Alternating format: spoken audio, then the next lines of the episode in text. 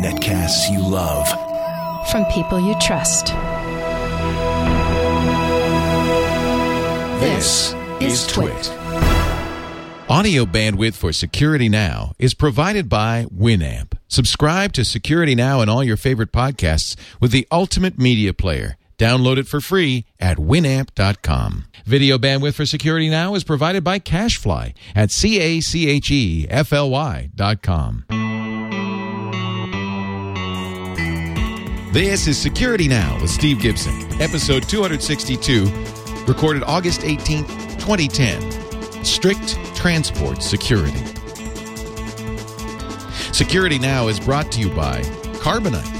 Backing up files on your PC or Mac is safe and easy with Carbonite. For a free trial plus two free months with purchase, go to carbonite.com. Offer code SecurityNow.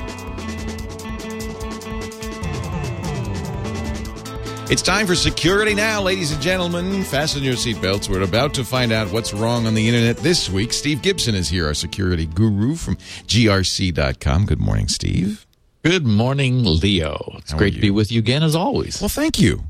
Uh, we have an interesting topic for the day today, which I don't really even understand. So I'm going to let you describe what strict transport security is. STS. Yes, it's a it's an emerging, rapidly emerging standard and solution for web browsing, which uh, is really very exciting. And you're going to be an expert about it, as will all of our listeners, about an hour from now. So this is S to replace SLS or um, Um, what it, it SSL or- what, what it does is it in a in a very useful way it enforces the use of SSL, you know, also known as TLS, you know, basically secure socket layer. It enforces its use on websites. And and specifically it'll and this is what's so very cool about it is for for so-called user agents, which is what we call browsers, for browsers which support it, and already Chrome does, and Firefox 4 will, and NoScript has for a while. So it's already deployed essentially for probably the, the majority of our listeners. For websites which support it, it allows the website to say, we're serious about security to the browser, so only connect to us using SSL connections, using Oh. secure connections. if only everybody would do that. Well, we're on the way there, and what? So I'm going to talk about the, the the recent history of this and exactly how it works, what the problems are, which are many if this isn't in place. And what I love about this is, I mean, it's happening now. Um, I just checked my strict transport security tag from PayPal. PayPal's probably one of the very first adopters, and they have it set not to expire for 40 years. So, It's like that's a long time. so my browser will not will not generate an unsecure connection to PayPal no matter what I do. It will not let me click past a security certificate oh, warning. It Oh, interesting. strengthens the whole channel in a, in a really substantial fashion. And so I knew that our listeners would be saying, "Hey, we have that. We didn't know we had that." Very, And- very interesting. And we're, we're we'll, we have it a little bit, and we're going to be getting it, I think, a lot very soon. Well, good. We're going to get to that in just a second. We also have, as usual, security updates. But before we go too much farther, I should say happy anniversary. We're, Are we now finally on our sixth year? Uh, yes, this is episode one of year six, and the controversy over that has subsided. Thank God. Yep. Okay, good. So well, we're into year sixth six. anniversary. Yes, indeed. Thank you. So uh, let's get the security updates. Well, we didn't have very much because, of course, we had the Grand Mal update week last week. Um, Right. Apple has updated their iOS. We were talking last week about the the you could jailbreak your phone just by going to a website, which gave you a PDF because there was a font parsing vulnerability in Apple's own PDF parsing. Some people erroneously just assumed it was Adobe's problem, but it, it wasn't, never was. I mean, everything else is, but not in, in this case, not that. Um, so that's been fixed. Um, the concern was that not only did it make the um, iPod, uh, the iPhone, and iPads easily jail jailbreakable, but more more much more of a concern is that you know all kinds of other mayhem was no doubt going to follow quickly. So Apple jumped on it. It was an easy thing to fix, and they and they pushed that out. And then the only other update we have is just a little notice about Opera that went from 10.60 to 10.61. They had a a bad vulnerability, a heap overflow flaw in um, their HTML5 rendering, which could be used to inject code in un, into unprotected systems. So as soon as they learned about that, they fixed it. And at the time, they also fixed a number of other little stability things and UI problems. So that's the extent of our updates for the week. Wow, that's nice. Uh, we also have, uh, I guess, uh, a little security news before we get to our first commercial of the day. Um, yeah, uh, as expected, India has said to BlackBerry's uh, Oh. creators, RIM, that they are Okay. insisting upon having access to BlackBerry's communications channels. Um, they were they were rumbling about it. We talked about it last week. Then they gave RIM a deadline of August 31st, which is actually much less time than than the Saudis gave RIM. Um, you know, and RIM, of course, did agree to put three servers um, uh, in Saudi Arabia in order to solve that problem. I imagine something similar is going to happen. Basically, you know, the the it's clear that that RIM doesn't have much choice. If if countries are saying we're going to block your communications unless you give us the ability to eavesdrop on those communications, and then what are you going to do? And interestingly, uh, India, the the guy in charge of these things, said publicly in a conference about a month ago that he was uh, thinking of telling Google and Skype something similar. so it's like, okay, um, yeah. Now, is this is this a, a legitimate um, thing, or is it really that they want to spy on their their Oh, it's it's.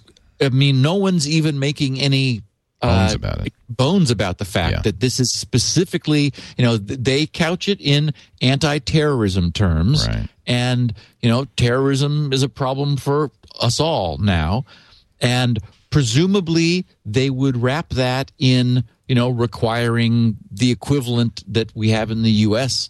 of of um, getting a court order in order to in order to get access to that kind of communications. You would hope that it would be protected and it wouldn't be abused and so forth. But you know, so so that so that's where we are. It's I, I was just going to say that it's better to have encryption providing those sorts of protections. On the other hand, it's the, the the problem was the BlackBerry technology is so good, so state of the art that it was unbreakable.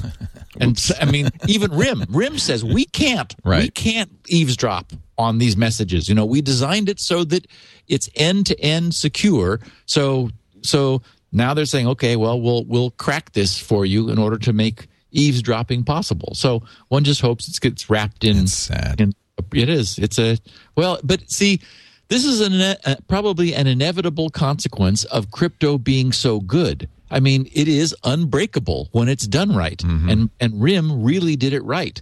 And as soon as governments say, "Wait a minute, wait a minute, it's unbreakable," we have to be able to break it. Right. It's like, well, no, unbreakable means unbreakable by anybody. Oh, well, that's unacceptable. Break it. so It reminds me, really reminds me of uh, the early discussions about whether there was a backdoor. Remember, uh, there was going to be briefly Al Gore suggested um, a encryption technology. What was it called? That had a backdoor, basically. I know the one you're thinking Yeah. of. Um, Maybe it wasn't Uh, Al Gore. Al Gore was suggesting the Clipper chip. that's it. Yep. Was it the Clipper chip? Yeah. Well, the Clipper is the name I was trying to remember. Yeah. So. And there was a, and you know, we, the bad guys, the good guys, I'm sorry, would have Well, access to your and then, stuff. And then there's key escrow, which is the other approach as well. Well, okay, you, you know, Oh, you can have right. crypto, but you got to put your the, the, the keys in an escrow somewhere so that Uh-huh. under certain circumstances, you know, we can pull them out of escrow and decrypt stuff. It's Grumble, like, oh, grumble, grumble. So, Yeah. um, yeah. Um, the press is reporting, although I'm kind of curious about this. They're saying that it that the first smartphone Trojan has been detected, but my sense is there have been things like this, like back in the Palm Pilot days. I mean, like in the in the Palm Treo days. where there were, uh, Oh, yeah. you know, software would sneak in. To say the doing- first is, is kind of absurd. yeah, I think that's the case too. That's what they're saying. But it is the case that something that has been named Trojan SMS, which I think is a little bit too broad. Unfortunately, that name you now now we've used that one. Yeah. I don't know what they're going to what they're going to do from there. But um, there ha- there was a Trojan detected for Android, which was making premium rate SMS message calls Right. without the user's knowledge or consent behind their back, thus essentially transferring money out of the user's account into the attacker's account. Hmm. So that's been found and stopped. And you know the in the in the various commentary that I was looking at, it was what we talked about last week. The essentially users are going to have to take more responsibility for the permissions that they give applications. If an application isn't clearly about sending SMS messages out, then when you install it and you get a dialog that pops up enforced by the operating system that says the application wants the following permissions. Well, you, you really take a look at those and decide Right. if you want to give it those permissions. You know, and if a screensaver wants to do SMS messaging, you need to say, uh, that doesn't sound like something the screensaver ought to need to do. We've talked about that a little bit on this week in uh, Google, and it's really a, a tough point because most people aren't going to be reading all these things. And I would like to see a firewall on the phones where it says, "Hey, this app, you know, kind of like on a on a on a computer, this application is trying to access this resource. You want to permit it to do so from now on? Block it for today. Block it forever. What do you want to do?" Right. Very well. Very much like exactly as you said, a personal firewall on a PC. Mm-hmm. The more, the more you know, granular controlling firewalls that many people still prefer today, even though arguably Windows has firewalls built in for doing for doing income, and even the newer versions of Windows provide you with some outgoing, uh, outbound support. Right. So, right.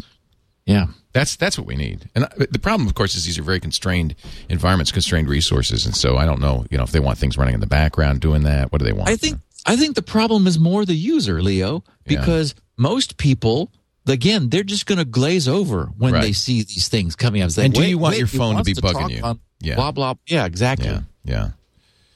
It's an interesting question. So we're going to have a problem. I think we can. I mean, I, I don't. I don't intend to turn this podcast into the smartphone security problem. It's going to happen, I think. It's going to happen. yeah, eventually. You're going to be spending more and more time talking about. I mean, this is the the, the smartphone that is you know is a computer with communications. People want to just download apps. I mean, you know, the Apple's Apple brags about how many hundreds of thousands of apps there are. There's an app for that is is now passed into the, the, the common jargon of our society, Right. and so the problem is security and so it's gonna we're gonna see serious up you know security threats in the future everyone who follows this stuff knows that Right. Uh, you want to do a SpinRite, and then I'll do the carbonite commercial.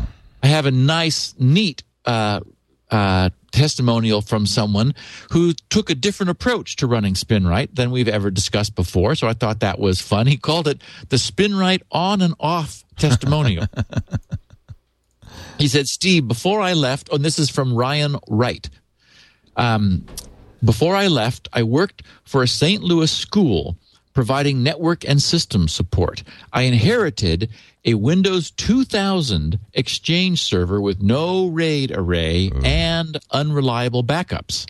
And the computer was stored in the same room as all the large electrical equipment servicing the entire complex. Before I had the chance to get things under control and comfortable with the reliability, the worst happened. One evening, I got a call that no one could access their email. I tried to log in remotely to the server. No luck. I drove to the school and found the server displaying all sorts of error messages about files being inaccessible, and services failing. Mm. As I tried to investigate, the computer froze up on me. Upon forcing a reboot, I got the dreaded message telling me no operating system was installed. I immediately jumped out of my chair, grabbed another computer, and purchased a site license for Spinrite. I burned a CD disk and started it going on the server. it found errors very quickly and began their recovery. I've heard many stories of SpinRite taking quite some time to finish, so I was worried that since the next day was a school day, if SpinRite wasn't finished or if this didn't work, no students, teachers, or staff would be able to log into their computers on the domain. As I said, I inherited a much less than desirable setup. So I got up early the next morning and arrived before most everyone else. SpinRite was still chugging away, fixing errors, but only 12% through the large drive.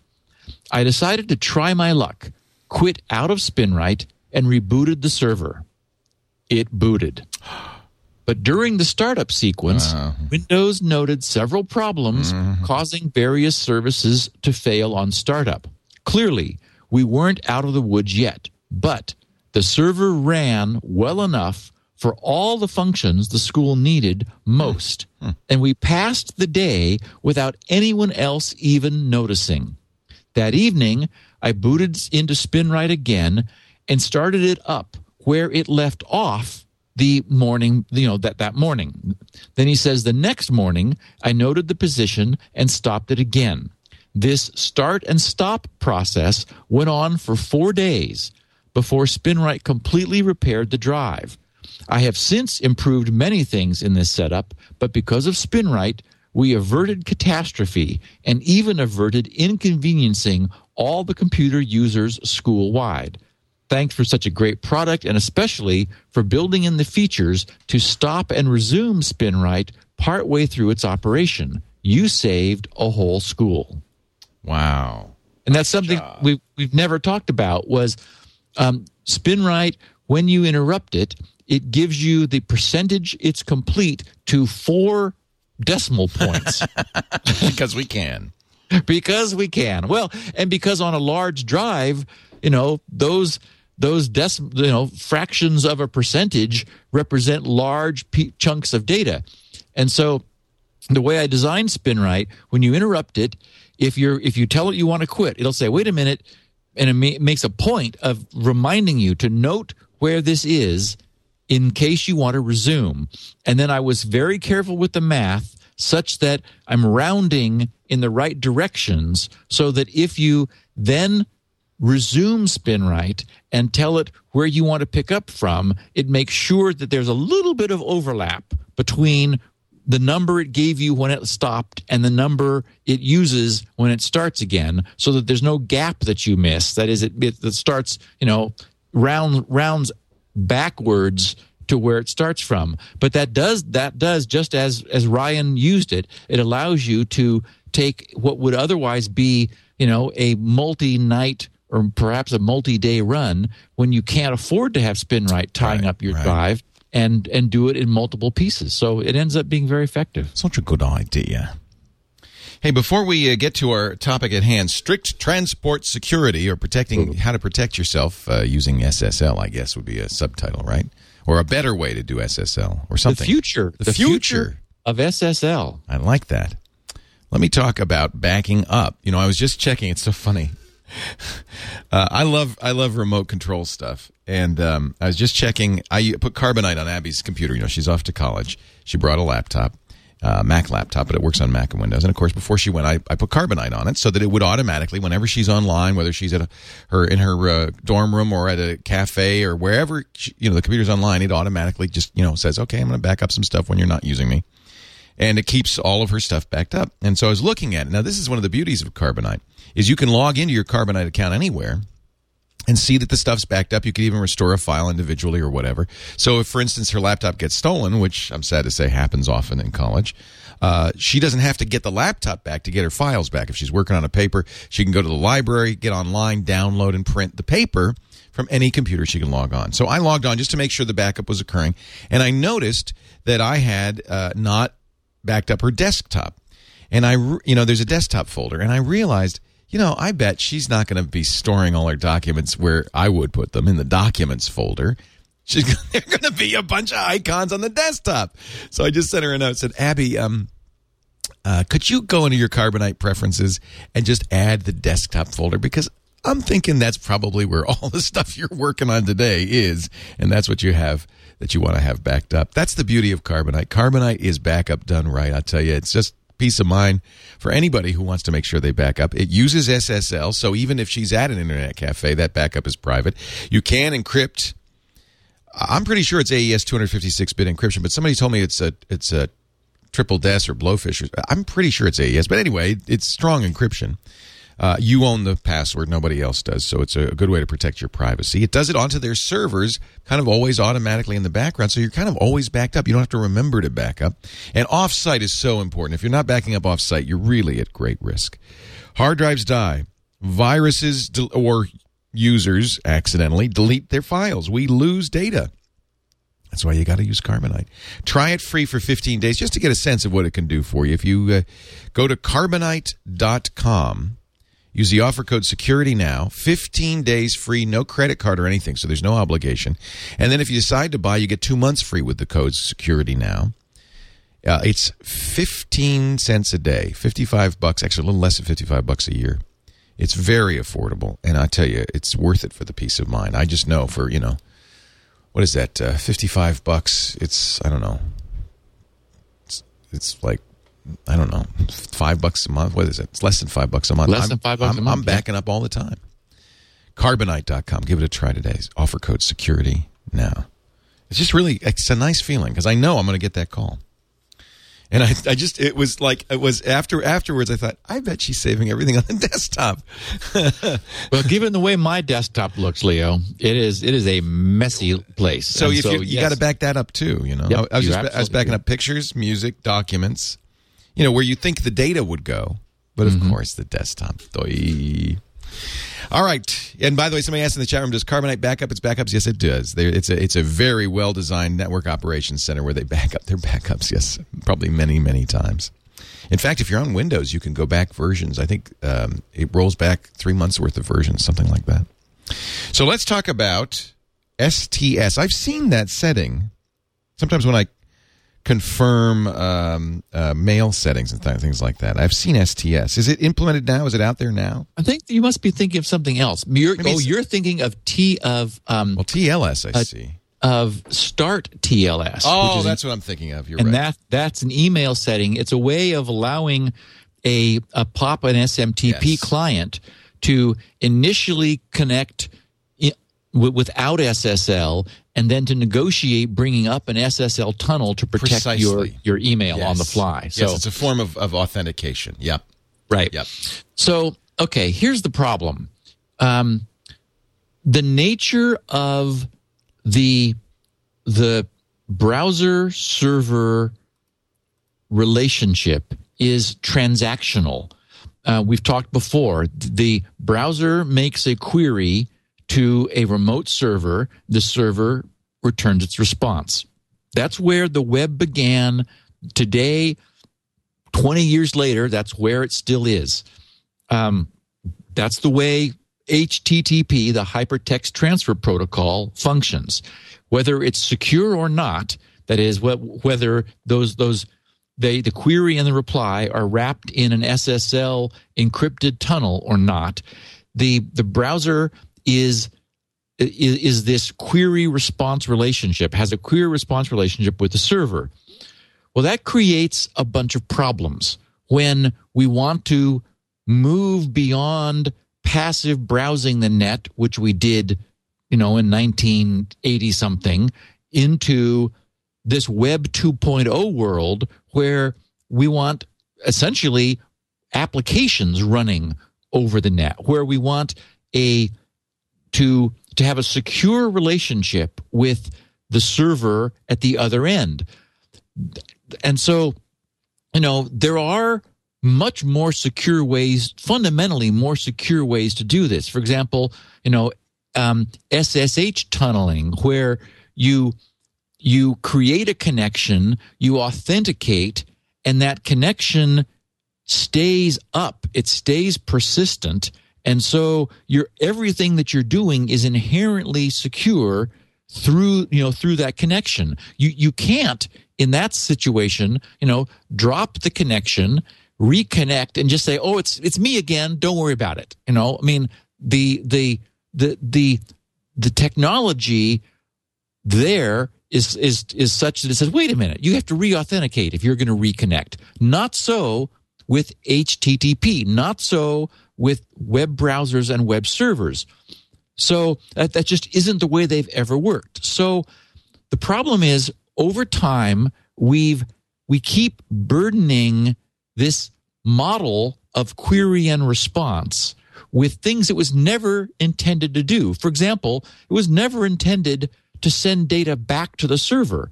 So how do we solve that? Well, we add stuff to the end of the URL or we we add we have like a, a, a blank line after the query headers and in, in the case of a post and we add data there in order to sort of sneak it back into the server overloading the original concept of of how the web works. Similarly when when we wanted to have a persistent logon relationship with a remote server the architect said, well, how do we do that? Because individual pages that a user goes to are separate connections, queries, responses, and then end of connection. So we know that the way this was then created was this notion of cookies. Cookies are these are these tokens which the server gives the browser, which the browser holds, and in subsequent queries, it sends the cookie back, sort of to re identify itself from one query to the next. And that, that, you know, the good news of cookies is that allows us to, even though we don't have a stateful connection, that is, this is called a, a stateless relationship with the server because each query and response stands alone as we do things with a website, we're we're reminding the server with each query by giving it the cookie back that it gave us. Oh, this is us making this query. This is us again making this query. Oh, and here we are again. And so the server is able to sort of track us among all the tens of thousands of people that might be simultaneously using a busy server. These individual queries come in, each with a cookie that helps disambiguate all these connections. Basically, they're all coming in on the same port. They're coming from different IPs, but you might have three or four people in a household all using a, a, a NAT router. So their IP is all the same. Their public IP is all coming out, but their browsers would have different cookies.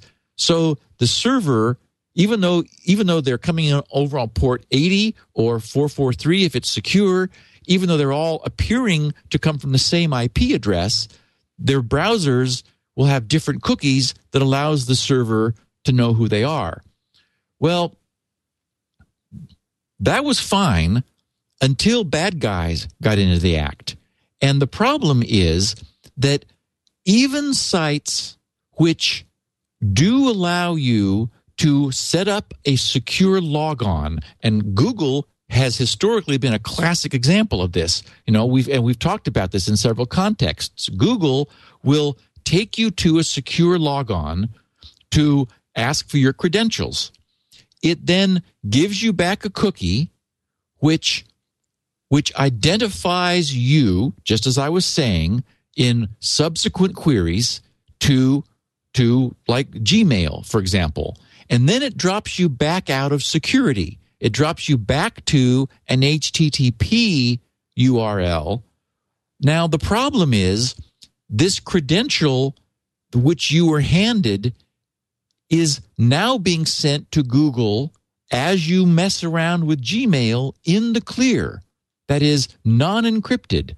And and a passive eavesdropper, somebody, you know, snooping at Starbucks over a non or any why I don't mean to pick on Starbucks, but you know they're they're very well known. They do not have encrypted connections. It's open Wi-Fi, so a passive eavesdropper can simply be sniffing traffic, and they will see your this cookie going in along with your queries to Gmail.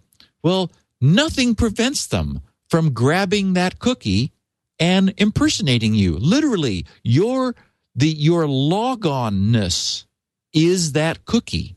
That's this magic token that says I'm still me. I'm giving you back this little gizmo that you gave me before to just so so, so you're able to track me. You're, you're saying to the remote server. The problem is this is fundamentally insecure.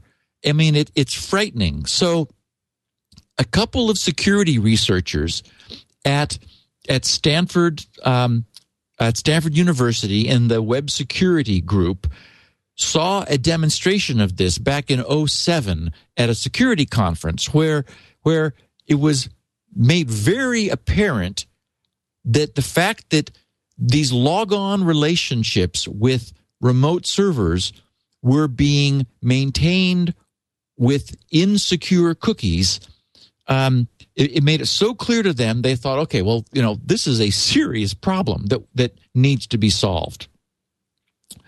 Um, there are other problems because for example cookies can be marked as as secure. You, you're able to say the, the the remote server during a secure transaction is able to hand the browser a cookie with a secure tag on it, which says, never send this cookie unless we have an SSL connection. And so the, so the browser is able to protect this, this credential that you've been given by the server in the form of this secure cookie so that it will not disclose it unless you have a secure connection. Now there's, it, it turns out though, some problems even doing that because we know that users click through warnings that their browser gives them. Um, oh yeah, we, we yeah. I mean, of course. um, now, and and sometimes you want that. For example, there are there are sites that use a self-signed certificate. They're they're they're typically you know maybe non high value non commercial sites. They want to provide encryption but they they don't want to go pay VeriSign or anybody else hundreds of dollars a year for a certificate, and it's hard to blame them. You know, they may be old curmudgeons who just figure, hey, I'm not giving my money to the man, so they haven't. They have an SSL certificate. They've, they've then they've signed it themselves, so it's it's valid, but it isn't anchored by a certificate authority that the that the user's browser trusts. Consequently, when you go to one of those sites, all browsers will pop up a warning saying, "Hey, um, this certificate was signed by somebody we don't know." You know, well, yeah, it was signed by the guy who owns the website, probably, rather than by VeriSign, who you know who would have loved to have a few hundred dollars for the privilege of signing that certificate. So, so, so the browser pops up a warning, warning. You know, this certificate isn't is not something we can verify. It hasn't been signed by a certificate authority. Users will go look at that, and you know, this thing's in their way. There's a warning, and it's it's like I want to I want to go to this website. Right. Click here to ignore this warning and proceed which is everyone does. Um, and in fact, I had this. My, our listeners may remember that I was a little embarrassed when GRC's main security, you know, www.grc.com, my own security certificate expired yes. without me being aware of it. What maybe it was about six months ago. Um, we still had SpinRite sales. People yeah. were still buying SpinRite. Yeah. The only way I mean, the only way they could have been buying SpinRite is they got a warning that said this certificate has expired. What do you want to do about that? And they just now, ignored it. Yep. They ignored it. Now maybe they were they were like me. If I saw one of the, the, the, that that happen, for example, I would look at it and go, "Oh, expired," you know, two hours ago, or it expired yesterday. So I could sort of like forgive the webmaster. In fact, e- even even Twitter's security certificate expired. That's right. A couple That's weeks right. ago. I noticed on TweetDeck it kept complaining. There's no certificate. There's no certificate. Yeah. So I mean, it it can it happens to the best of us. But the point is, users have been trained. If something comes up and says you can't have what you want, just press the button that gets you what you want, and get that annoying interruption out of the way.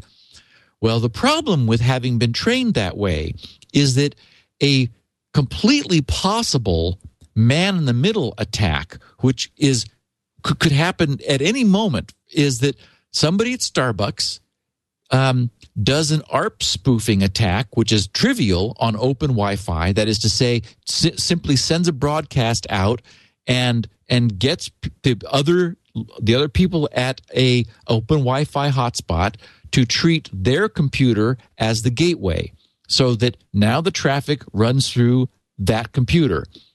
When when the bad guy sees a connection being made to PayPal or Bank of America or whatever, they return a on the spot a self-signed certificate. That is, it's possible instantly to generate a certificate for anyone and just to have the certificate self-signed. Oh, boy. So that pops up the warning that the user kind of looks at briefly and they've been trained, unfortunately, to just say, okay, fine, whatever. I need to do my business. So they click OK. Well, what they have just done is authorized illegitimate um, security credentials for the attacker so that the attacker can now is now the terminus of their SSL connection and the attacker can simply filter everything they do over SSL because they're actually connecting to the attacker's computer, not to the remote PayPal or Bank of America or whatever, where they believed that they were going. And they've just, you know, now they have this problem that that they're being eavesdropped, even though they see that, you know, they've got an SSL connection. So so there's an example of the uh, another way in which th- this current security model we have, unfortunately, with users participating, really is broken. So how do we fix this? Well, the good news is people who really understand that, you know, like the, the, the reality of the way people are using s- secure connections on the web got together and they have, they have made an incremental change, an incremental improvement to the HTTP protocol, which is in the process of being supported, and I'm very excited about it. Um, as I mentioned at the top of the show, this so called STS, Strict Transport Security, also known as sometimes as HSTS because of HTTP. So HTTP STS or just HSTS or STS. Um, it support appeared in Chrome with version 4.211. So it's been in there for a while.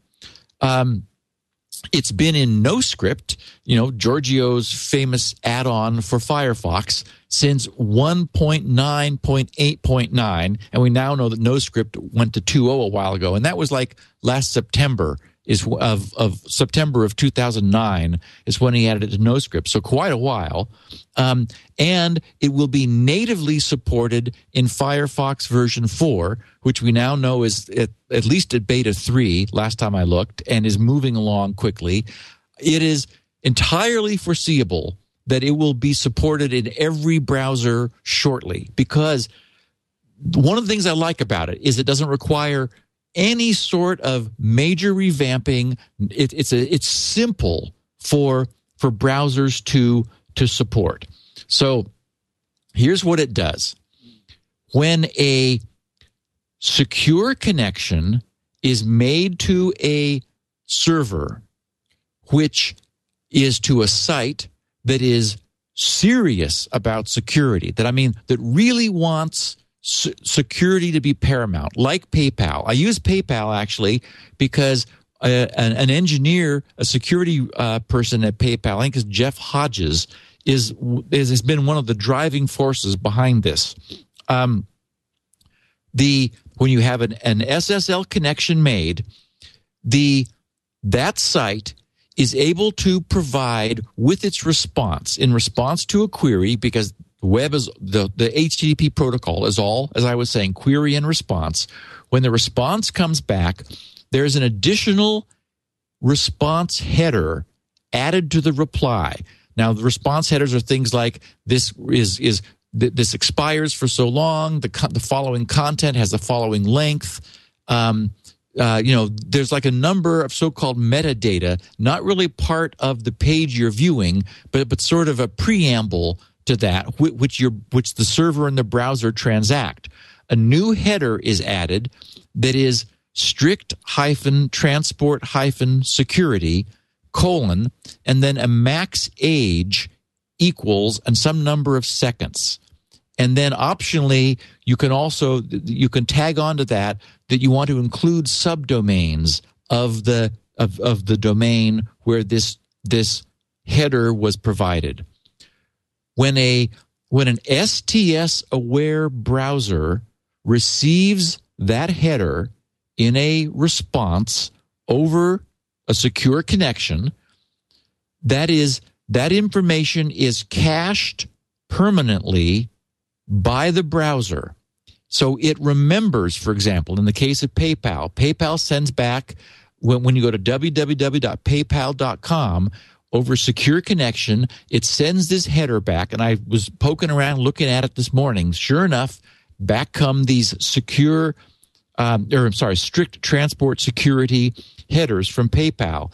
The, a, an STS aware browser, which are beginning to emerge, stores this on the hard drive along with the length of time it is to live, and it will then never again make an insecure connection to that domain. Not only that, it regards any certificate, any SSL problem as fatal. It will not allow you to click around it. It will not allow you to accept a self signed certificate from that domain. It will not allow you to make a connection even if the certificate is expired. So it certainly requires diligence on the part of the of the web server which is serving these certificates. But in in in in return for that, essentially it's a way for a a website to specify to all web browsers that are aware of this header that the website's policy is absolutely no exceptions to using SSL connections. So what what that means is that the anytime you attempt to make a non-SSL connection, that that site will redirect the browser to an SSL version of the page. So when the browser then comes back with an SSL query, it, it gives it this strict transport security header informing the browser never again make an insecure connection to this domain. And what happens is on the browser side, not only is the browser then told that, that there will be no exceptions, make no exceptions for certificate errors, but also transparently convert any non HTTPS accesses to HTTPS. So, so for example, if the user put in just www.paypal.com or even HTTPS, I'm sorry, HTTP colon slash slash paypal.com. If there is a strict transport security token that has been received previously, the browser has permission to ignore that non secure query request from the user and to transparently make it secure.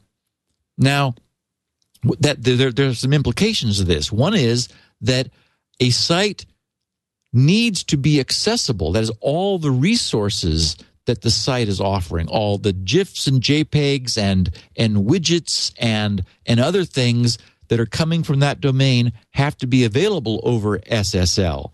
So, for example, oh, so you have, use a, an image server, so you might not have an SSL image server. Very good point. If, if you didn't have an SSL Im- image server, then you would you need to provide a certificate for that Right. if that image server was a subdomain for example images.paypal.com or in fact uh, paypal has something called paypal gadgets i think is is the domain where a lot of their stuff comes from Right. there has been a, a- an attempt at, at sort of things like this. The EFF, the Electronic Frontier Foundation, in conjunction with the Tor project that we've talked about, the Onion Router project, they have created a Firefox extension called HTTPS Everywhere um, and and it's instructive that that many sites fight against this. Many sites don't have, you know, just just can't be so, sort of like have every query turned into a secure query. And so, w- what they've had to do, what the EFF has had to do with this HTTPS everywhere extension, is they've had to sort of craft a set of rules per site in order to to figure out how to make the site operate as securely as possible. So, for example, I just looked at their page this morning. They have managed to support Google search, Wikipedia, Twitter, Facebook, most of Amazon, they say, meaning some parts of Amazon cannot be made to be secure. So their their their rule set has to be smart enough to know what to exclude. They support uh, something called GMX, WordPress.com blogs, the New York Times, the Washington Post, PayPal, their own site, the EFF site, Tor, and Ixquick are the domains that they have supported currently. They have a they have an open protocol that allows users to add support for additional sites. And so now that that's an example of both an early attempt at doing this, recognizing the value of that, but also demonstrating the problems of doing so. What I, what I like so much about strict transport security is that it's it's transparent to the user completely.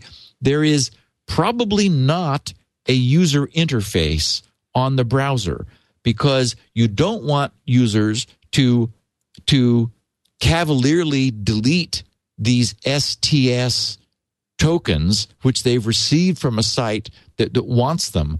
The one glitch in this is that in order to in order to get one of these STS tokens, which then ramps up the security, it may very well be that there's that first opportunity where you don't have a secure connection. If you first, if you just, you know, mo- mo- most people are just going to go, you know, www.paypal.com or probably just paypal.com, which if they didn't already, their browser hadn't received a strict transport security token in the past, the browser would make an HTTP connection by default. PayPal's server would see that and immediately redirect them using a 301 rep- uh, response, telling them that that page has moved permanently to HTTPS colon slash slash. At that point, they would then rec- they would ask for that page, receive that token, and then they would be safe. The problem is that little window of opportunity, that first time they connect, if there was a bad guy, that's their opportunity to to to get in. Would it be it's like a, man in the middle opportunity, or how would they? Yeah, Yeah. Uh, for, well, yeah. For example, they they could they could um, simply prevent HTTPS from ever coming up and and fool the user. And in fact, we've talked about this kind of a problem before. Fool the user um, into assuming PayPal is going to be secure. All the bad guy has to do is strip out HTTPS, strip out the S of everything that comes back and I mean, even the even the logon form, they, all they have to do is strip the S's out of that, and then the logon is not secure. Because unfortunately, this, uh, as I said, we're we're using it a system that was never really designed to be robust from a security standpoint. And so if they if if the bad guy got a foothold, if they were able to intercept that first query, then they simply filter the response and remove all notion of security from the response. The page looks the same to the user. They log in and they're logging in over HTTP rather than HTTPS. So the bad guy gets their login credentials. Wow.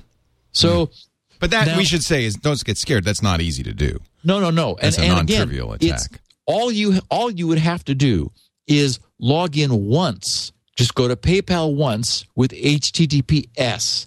PayPal sees that you're secure and it gives you that strict transport security tag, and then your browser knows always elevate any Okay. I mean, not just for the page, but for all the assets, everything, anything going to that domain is going to be done over SSL. Now, if you clear your cache, do you have to do it again? I mean, where is it storing that information? Is it a cookie? It's no, it's well, it's funny. Th- th- there has been some evolution of this over the last couple of years. The original proposal by those two guys that I mentioned at Stanford, Colin Jackson and Adam Barth, they presented in Beijing in um, early uh, 2008. It was April 21st through 25th was the the, the big uh, WWW 2008 conference in Beijing. They pr- pr- presented a, a paper and they called it Force HTTPS, where they were proposing that a special cookie could be delivered to the browser where the browser would modify its behavior in that fashion. Um, and so there, there has been evolution through this. Um, the decision was made though, as this thing, though I, I should mention, this is now a full on IETF proposal for adoption. Um, it's just happened in the last few months, so it's new, and it's going to no doubt take a while to, to happen. But the, the spec is solid, and as I mentioned, we're already seeing browsers supporting this. The, the feeling was cookies is not where you want to store this because it's too easy for you know there is a UI that allows people to dis, to delete their cookies. Many people delete their cookies out of habit because they that they because they know that they're tracking tokens. This technology cannot be used to track anyone because there is nothing being sent back from the browser as is the case for cookies. It is a one-way policy statement from the server to the user saying we really are serious about security. No exceptions for certificate errors, no exceptions for connections, only connect to us over SSL and and never accept um, you know like any excuses from from the security chain. So for example, in the case of of NoScript, if and, and I did this, if you look under uh, in the case of Windows, and it's it's somewhere squirreled away on any platform. In Windows, it's under Documents and Settings, and then the particular user you're logged in as. Then under Application Data, under Mozilla, under Firefox, under Profiles, then there'll be a unique tag dot default. And in that directory, you will find a NoScript sts.db file. And mine had two entries. One from that's that secure site we mentioned last week, uh, information um, and PayPal. And uh, it was funny because it, it, it, it's www.paypal.com. Then there's a semicolon in this file, 1282 142 055. That's the number of seconds PayPal would like this to be honored. That's 1 billion It's a long two time. hundred and eighty-two million one hundred and forty-two thousand and fifty-five seconds. I'm guessing that's So the biggest number they can give you. I got out my calculator, and I I got out my calculator. Uh, Actually, no, because secure.informaction.com is one billion four hundred and thirty-nine million. So they're just choosing Oh, something. okay. Anyway, so I, I divided it down. It's it's just about exactly forty years worth of seconds. So PayPal is saying from now for for for any time foreseeable. Oh, and every time you're using PayPal, it's sending you the same thing. So this is 40 years from the last time you access PayPal, not the first time you access PayPal. So this is a moving 40 years into the future. that th- that my browser that my because I have NoScript, even though I don't yet have Firefox 4, my my Firefox with NoScript will absolutely never connect me to PayPal except over SSL, no excuses, which I think is tremendous security. And I, I it's very clear to me that, that this is something that's going to catch fire and, and catch on very quickly. Very interesting. So uh, the browsers So currently so if- support it. It's something that, or do you have to update? Um, no, it's it's it's um, it's in NoScript and it's on by default. There is you if you had to, for some reason, to like delete this, you could simply edit that .db file in NoScript, and and Giorgio, who is the father of NoScript, talks about that in his blog. So you could make a change there. You can also def- you could he does allow you to disable it, and if you put in about.config into the address bar, uh, it's noscript.sts.enabled, which is normally true. You could set it to false in order to turn this off if you had to. But so the and in Chrome, I don't think there's any UI. You're just protected. I mean, and that's the idea is you don't want users to unintentionally bring this security down. The goal is to to for there to be no downside to it, which would cause a problem for users. So um, cool. So I look forward to this. What it really should though is not built be built into a plugin, but be built into all browsers and every Well, and, and, and it's, all a, it's a plug. It's a plugin only now Right. because Firefox 4 is not out. Right. It is in Firefox 4. It is already in Chrome. oh, oh, that's so, neat. Goo- so Google's Chrome browser has it already and is obeying it. And we, we users of NoScript, we have the benefit of it now since last September when Giorgio put it in.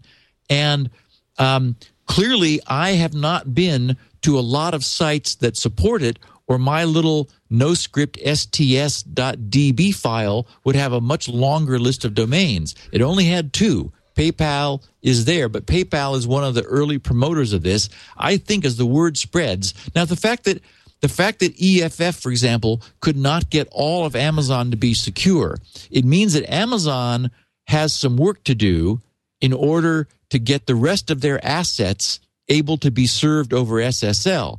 And when they do that, it would certainly be in their best interest to add this policy to their outbound headers. You bet. And suddenly browsers are going to, uh, browsers, emerging browsers will be supporting this. Is the primary reason that it's people don't do it? Someone like Amazon doesn't do it is because some of their assets come from non SSL browsers, Um, well, non SSL servers. servers. probably. I mean, not browsers, servers. Like it's mixed. They have mixed servers, and some can't handle it. Yeah. Now, what's interesting is that, for example, it, it, I learned while I was researching this something that I didn't realize, and that is that that um, uh, CSS files, which provide formatting for web pages, and Shockwave Flash files are are not the the the the um, the security of them is not enforced such that if you serve an unsecure Shockwave Flash or CSS file on a secure page, the user is not notified of mixed content. Which is interesting because it must have been that there was the problem was that people were were wanting to embed Shockwave Flash things, probably ads that were Shockwave Flash, and they were not coming over secure connections.